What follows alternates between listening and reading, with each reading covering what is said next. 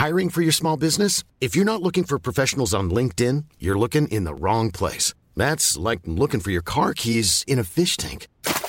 LinkedIn helps you hire professionals you can't find anywhere else, even those who aren't actively searching for a new job but might be open to the perfect role. In a given month, over 70% of LinkedIn users don't even visit other leading job sites. So start looking in the right place. With LinkedIn, you can hire professionals like a professional. Post your free job on linkedin.com slash people today. När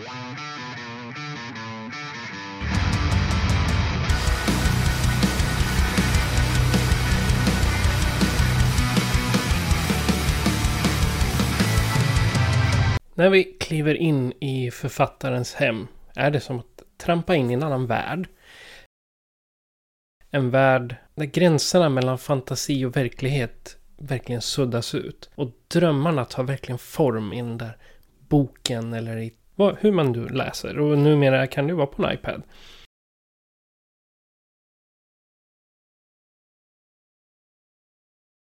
Fantasygenren har alltid varit en port till något extraordinärt.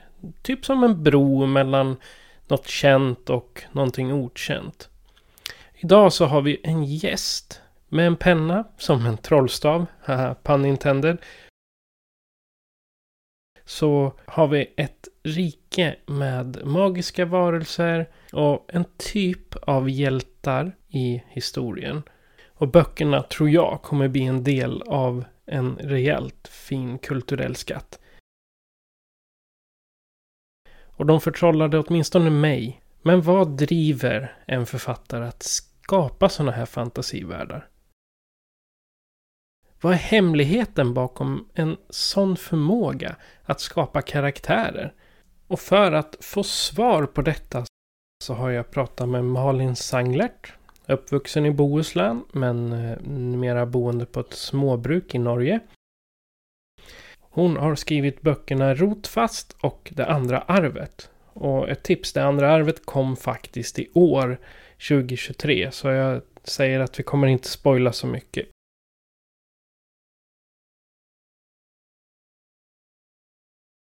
Påverkar de här berättelserna våran uppfattning om verkligheten och vårat förhållande till magi, myter och mysterier?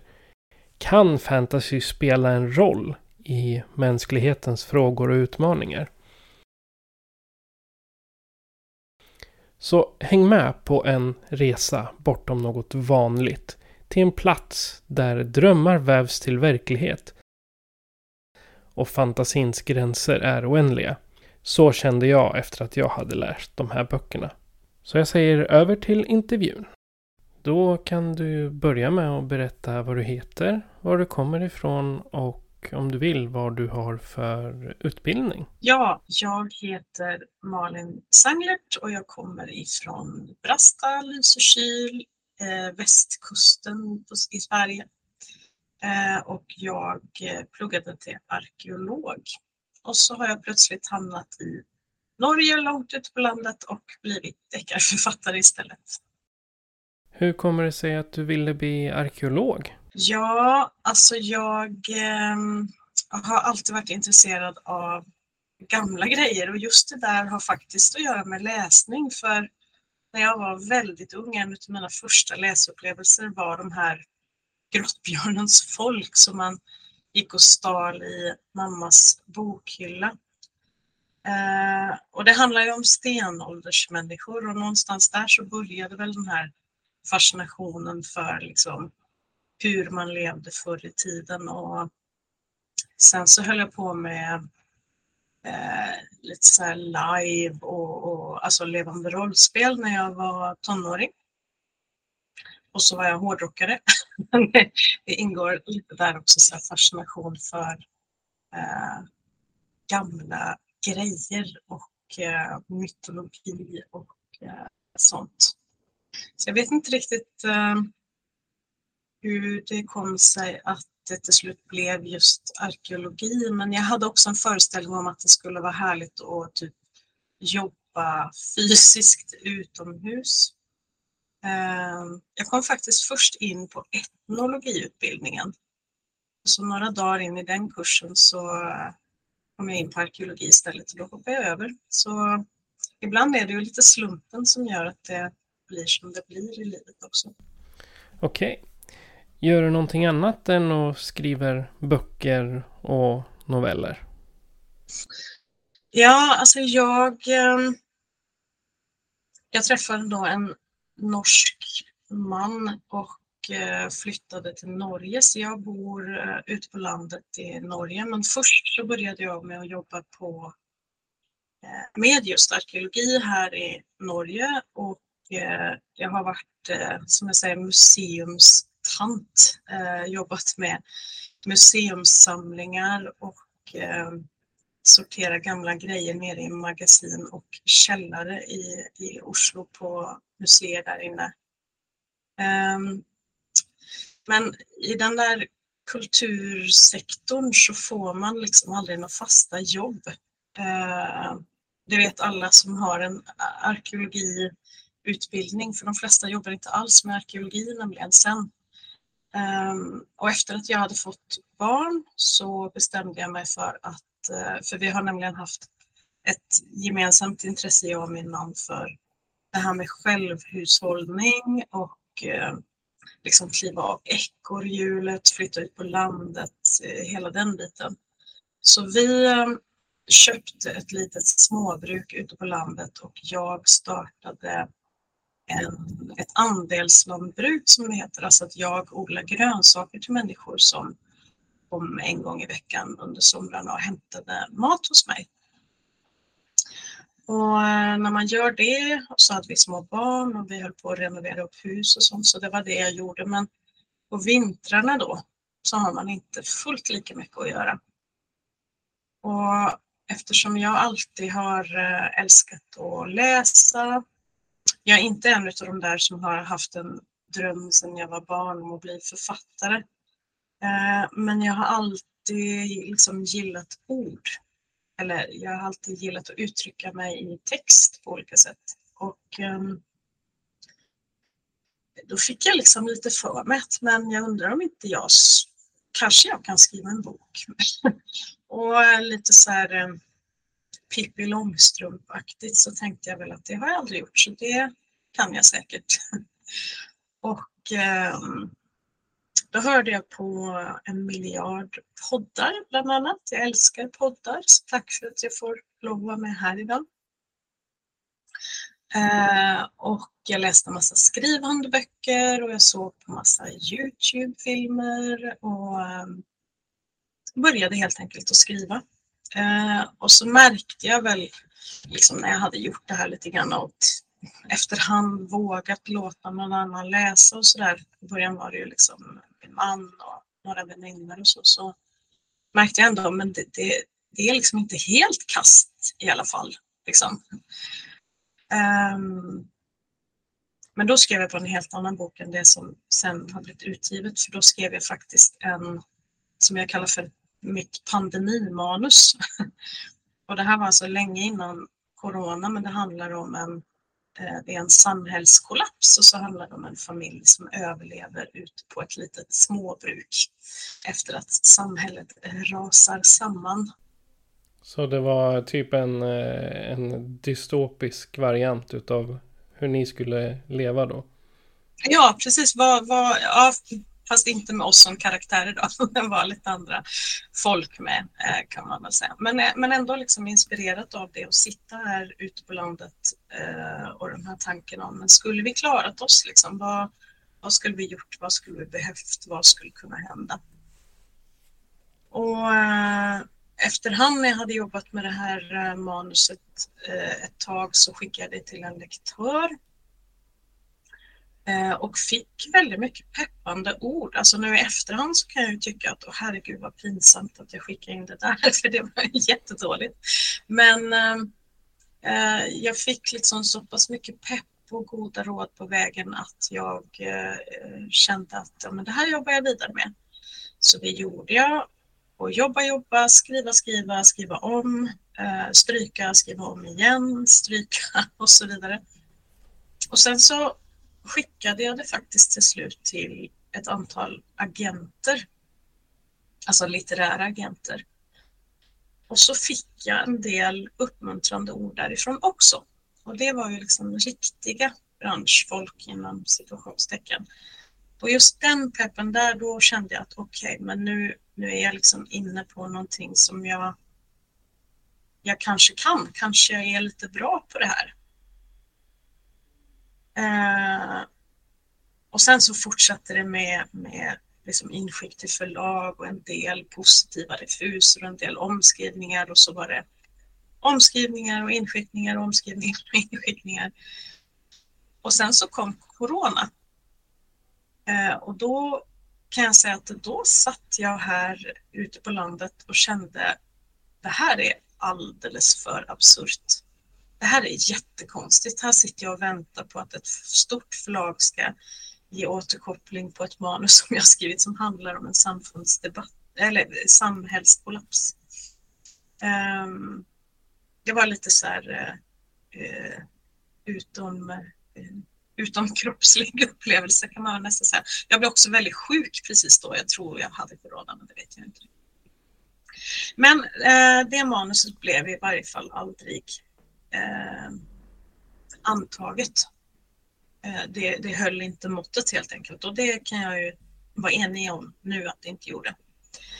Men under tiden så har jag väntat på alla de här återkopplingarna från eh, förläggare och agenter och så vidare på det här manuset så började jag skriva på nästa manus. Och då hade jag liksom en helt annan idé och det var det som sen blev min debut, Det andra arvet. Jag vet inte om jag svarar din fråga överhuvudtaget, men där fick du starten i varje fall på... Ja, ja det var en väldigt bra debutbeskrivning måste jag säga. Du drog igenom ungefär tre av frågorna som jag... Ja, ursäkta. Innan vi går över till titlarna då. Hur och var får du din inspiration? Ja, alltså nu har jag ju sagt lite grann alltså om det första manuset som inte blev utgivet och där var ju inspirationen just den här, eh, ja, vad vi höll på med och slakta grisar och hönor och odla eh, grönsaker och eh, klara sig själv ute på landet. Så det var ju liksom direkt eh, koppling till mitt eget liv. Men det som har varit kanske den största inspirationen till det jag håller på att skriva nu och de två böckerna som jag har släppt. Det är att vi har hållit på en hel del med byggnadsvård. Eh, och eh, som jag sa, just nu bor vi i en gård från 1700-talet och innan så bodde vi i ett hus från tidigt 1900-tal. Och vi har renoverat, vi har rivit ner väggar och brutit upp golv och tagit ut stubbloftslera från vinden och vi har hållit på i många år. Och då hittar man grejer i de här husen, inne i väggarna, nere under golvet. Och um, just nu är det liksom det där som är min inspiration Alltså jag gillar själv sådana här böcker som är att det har hänt någonting förr som påverkar någon nu. Och att vi människor lämnar spår efter oss, det är ju liksom hela, det är ju liksom allt det här jag har hållit på med med arkeologi och jobba med museumsamlingar. Jag har ju sett det och liksom haft det väldigt mycket närvarande i mitt liv på olika vis, både med renoveringarna och jobbet jag har haft. Så det föll sig liksom väldigt naturligt för mig att skriva om just det. Och då är det ju, alltså, många författare säger väl det att man skriver om sånt som man själv gillar att läsa om. Och jag gillar att läsa böcker som är lite så här täta liksom med familjehemligheter. Alltså inte kanske liksom action och pang-pang och det är en polisutredning utan jag gillar mer det här nära, liksom, att obehaget är riktigt nära. Obehaget är liksom faktiskt i ditt hus. Om eh, du förstår vad jag menar. Ja, men då blir jag nyfiken. Vad har ni hittat i golven och väggarna? Mm. Eh, alltså det mest, eh, vad ska man säga, spektakulära är väl eh, att vi har hittat alltså man, man har hittat lite så här rester av döda djur och sådär och det kan ju kännas ganska spektakulärt precis när man hittar det för man bara, ja det är skelettbitar och så vidare. Men så kommer man ju ofta fram till att det är någon gammal äcklig råtta eller någonting. Eh, Eh, men vi har hittat, alltså det är just det här när man hittar fotografier eller man hittar brev. För då har man en människas röst som liksom faktiskt finns kvar. Och vi, i det huset där vi bor nu så har vi hittat gamla kärleksbrev som är från 1930-talet och som vi vet då har varit till den eh, mannen som ägde huset eh, för länge sedan. Och vi vet också att han blev gift med den här kvinnan som skrev de här kärleksbreven. Men så har vi också hittat andra kärleksbrev till samma man från en helt annan kvinna. Och då förstår man ju att här, eh, okej, okay, visste de om varandra? Var det samtidigt? Var, det, var han en player liksom? Um, ja, men då får man en, en verklig bild av att det här är människor av kött och blod som har levt här och i de där breven så står det också så här, men, eh, Åh, du var så full och liksom jag såg allt att du tittade på henne. Man får verkligen så intryck av eh, de där eh, problemen som vi har eh, nu är liksom inte, ja man hade dem på 30-talet med helt enkelt. Det, det kanske känns lite förbjudet också att läsa andra personers brev. Men man tänker också på var, vem är det som har sparat dem? Alltså varför har de sparat dem? Och varför har de valt i så fall att lägga dem liksom bakom en vägg ute i visthusboden? Eller hur? Det, det är också det där liksom vart i ett hus saker dyker upp. Och vi har hittat liksom andra skriftna dok skriftliga dokument också från den samma familjen men av andra familjemedlemmar liksom, som har skrivit något brev och så är det intryckt i någon vägg. Liksom. Och man undrar varför har någon tryckt in det här i väggen? Skulle de bara täta ett hål och det var de, det närmaste de hade tillgängligt liksom, eller, eller var det någon som ville gömma det? Under köksgolvet i det förra huset som vi bodde i, där hittade vi en en sån här eh, nästan med normal storlek liksom leksakspistol från 50-talet. Och det var också så här, men tänk om det hade varit en riktig pistol man hade hittat. Vad, vad kunde ha varit orsaken till att man gjorde det liksom? Mm, nej, men det, jag tycker det är väldigt fantasieggande. Och um, just i det andra arvet och då kan jag inte säga vad det är för då spoilar jag boken. Men äh, den hittar huvudet, alltså du, du hade läst den alltså? Du, äh... Ja, jag har läst alla dina som är utsläppta. Men äh, andra arvet, då får du prata lite om den och berätta om Sofie. Jag hoppar till inspirationen för det andra arvet då, för att äh, Sofie, huvudpersonen, hon ärver alltså ett hus av en moster som hon aldrig har träffat. Och det här huset är hennes morföräldrars hus, så att hon var där ganska mycket som barn. Så hon har väldigt mycket minnen knutna till den här platsen. Och det är någonting som har hänt i familjen som gör att de har splittrats och liksom inte har en relation längre.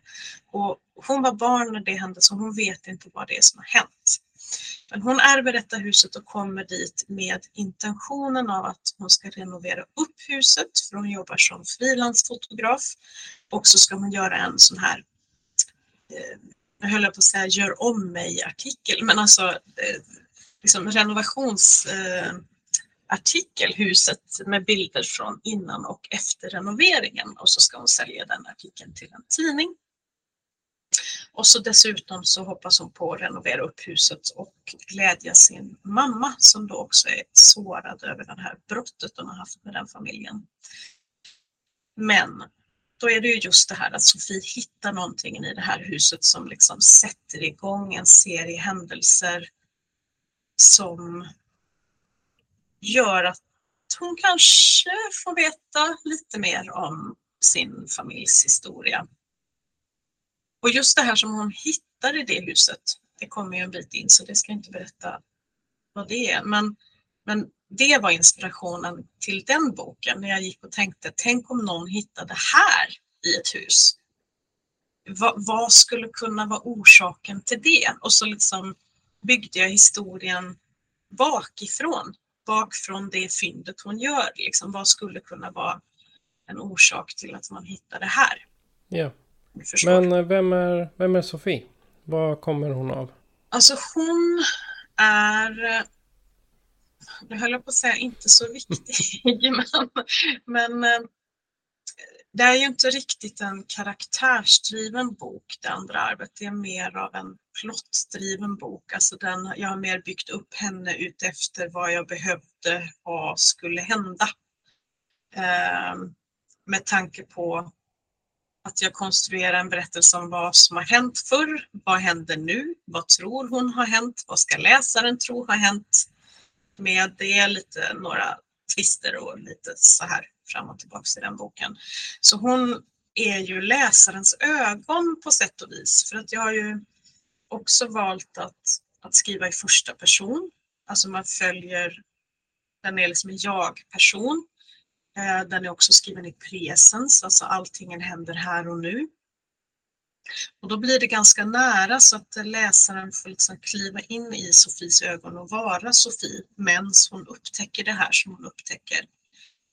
Men, och det är lite svårt att prata om Sofie utan att också spoila mm. boken. Men Sofie är alltså inte en, en karaktär som du har gett en personlighet mer än man skulle kunna säga att hon är den som berättar lika väl. Typ som ett första persons spel.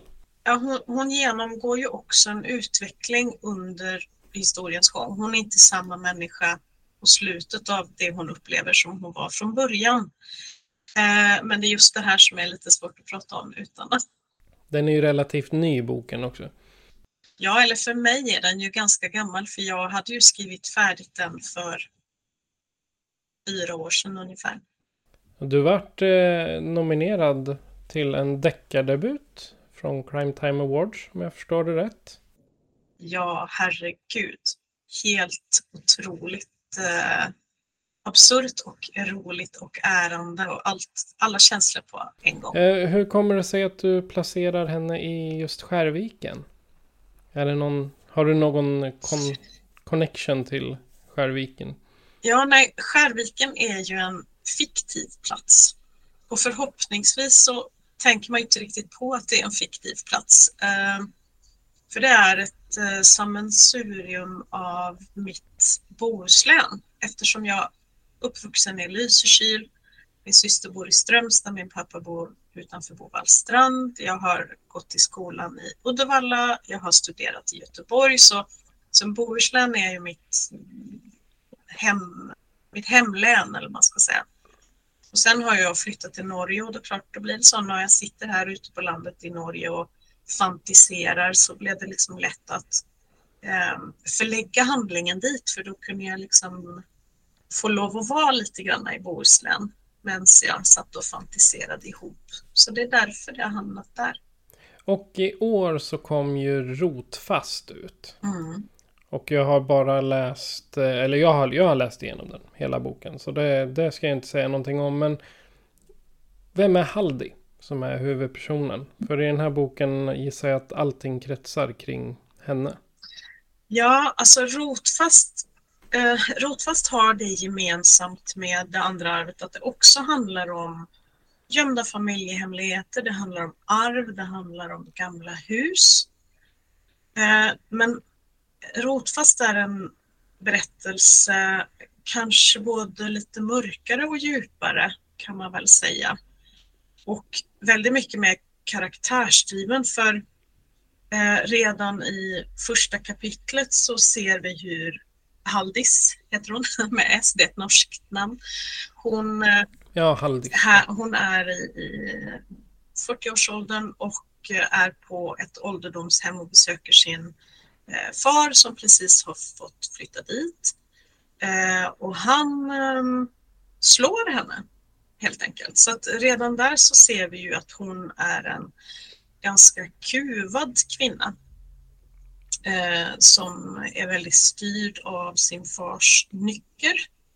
Eh, och förhoppningsvis så vill man ju som läsare gärna se hennes frigörelse från eh, sin mycket religiösa och dogmatiska far.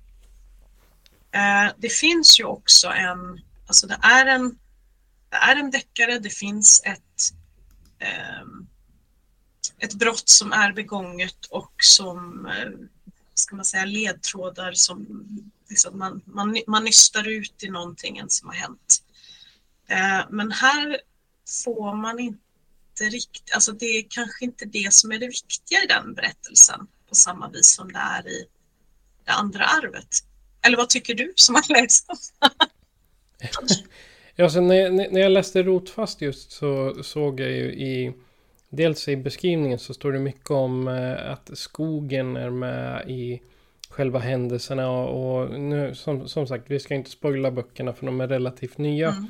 Men jag tycker att du har haft väldigt mycket mytologi element inplockat i boken. Hur kommer det sig att du valde det? Ja, och det kommer också ett litet eh, hörn med arkeologi på, på änden där. Och, det, och det, nej, men det är ju min eh, bakgrund. Alltså, jag eh, fascineras ju av folktro, mytologi. Alltså, jag har hållit på med um, le, alltså inte bara levande rollspel, men alltså reenactment kallar man det för när man um, återskapar hantverk och klädesdräkter och så vidare och, och åker runt på eh, olika marknader och visar upp eh, olika aspekter av eh, forntida liv och levande. Eh, så jag har liksom en, en, bakgrund inom en miljö där man har hållit på väldigt mycket med eh, vikingatid och medeltida hantverk och och sånt där. Men jag var också en sån som, jag tror jag var 14 första gången jag läste Eddan. Liksom. Jag, har haft så här nördigt intresse helt enkelt. Så ja, men jag är väl en nörd. Det är väl därför. Låter som eh, typ alla andra i studiecirkeln i, av skräckfilmscirkeln som våra lyssnare redan är bekanta med. Ja, precis. Vi är alla nördar på ett eller annat sätt. Fellow nerds. Ja, exakt. Men i, eh, i vanlig ordning så brukar vi prata om minst en film var som vi har sett i varje avsnitt som vi tycker ska vara uppmärksammad.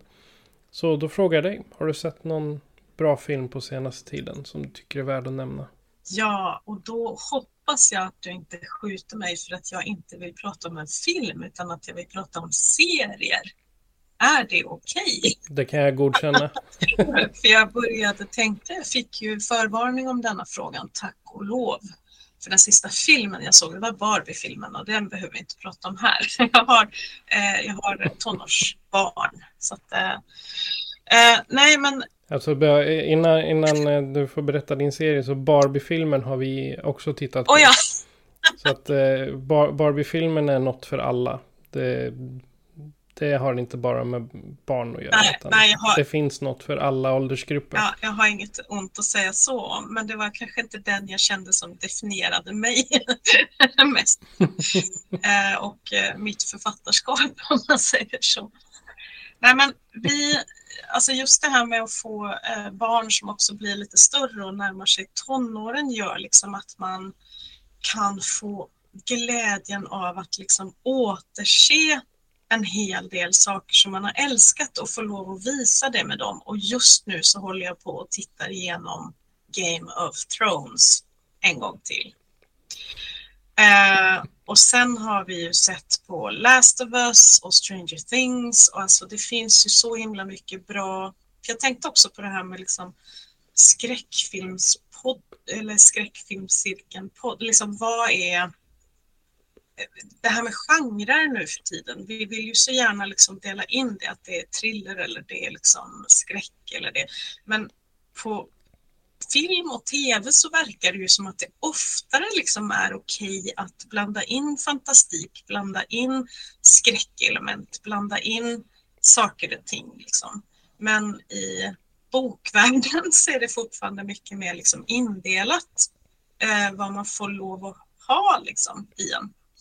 Men i alla fall, jag eh, vill slå ett slag för eh, kort, vad säger man, eh, alltså det är ju en serie men det är ju en sån eh, ehm, filmserie liksom, eller som heter Sharp Objects.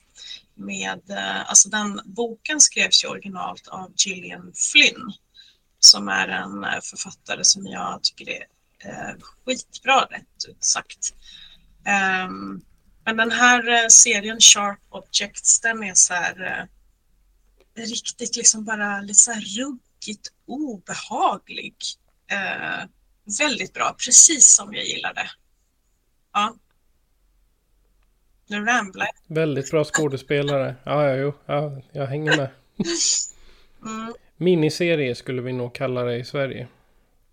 Så Sharp Objects. Ja, vill jag slå ett slag för. Den bör man se om man inte har gjort. Åtta avsnitt. Lagom för en helg då. Ja. ja. Har du någon eh, egen hälsning du vill säga? Eller du kanske kan göra lite reklam för arbete? Och man vet aldrig, kanske är någonting nytt på gång? Ja, alltså för egen del så är det ju bara snart tre veckor sedan jag släppte Rotfast och eh, det andra arvet har ju precis kommit som pocket nu i sommar. Och redan om ett år så kommer nästa bok av mig. Uh, och den, nu har vi liksom valt att kalla det för arvserien eftersom jag skriver om just gamla hus och arv och gömda familjehemligheter med en lite sån ruggig underton. Då. Um, så jag vill väl slå ett slag för att man ska läsa mina böcker och prova mig som författare. För jag är ju ny och det är inte så många som har hört om mig så jag blir ju jätteglad om man gillar Eh, att man också tipsar andra och eh, ja, det finns mycket böcker där ute som är bra så att eh, det är svårt att nå ut. Och sociala medier och annan kontaktinformation till Malin hittar ni i beskrivningen till det här avsnittet. Men då kan jag bara tacka för att du ville vara med. Eh, jag säger för, om du skriver flera titlar i arvserien, vilket jag hoppas att du gör, så det kan jag lova att eh, många av våra lyssnare kommer tycka om. Underbart.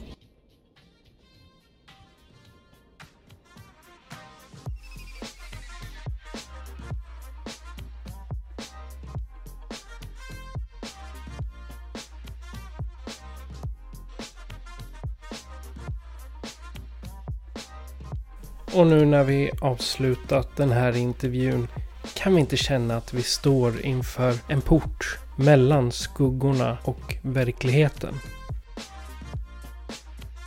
Så vi återvänder till vår egen verklighet. Låt oss inte glömma att vi förmodligen har lite lärdomar som vi tagit med oss från den här mörka fantasivärlden. Fantasygenren kommer alltid vara en plats för äventyr, upptäckter och eh, självreflektion. Låt oss säga att att eh, fortsätta vandra längs stigar och utforska skatter. Fantasy är ju en resa som aldrig tar slut. Musiken idag kommer från Belsemora, Co.ag och Mocka.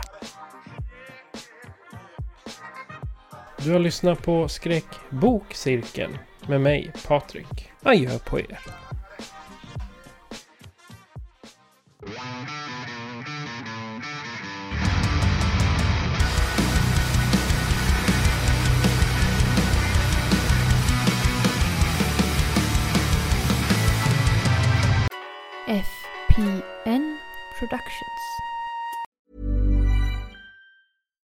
It's Paige DeSorbo from Giggly Squad. High quality fashion without the price tag. Say hello to Quince. I'm snagging high-end essentials like cozy cashmere sweaters, sleek leather jackets, fine jewelry, and so much more. With Quince being 50 to 80% less than similar brands. And they partner with factories that prioritize safe, ethical, and responsible manufacturing. I love that. Luxury quality within reach. Go to quince.com slash style to get free shipping and 365 day returns on your next order.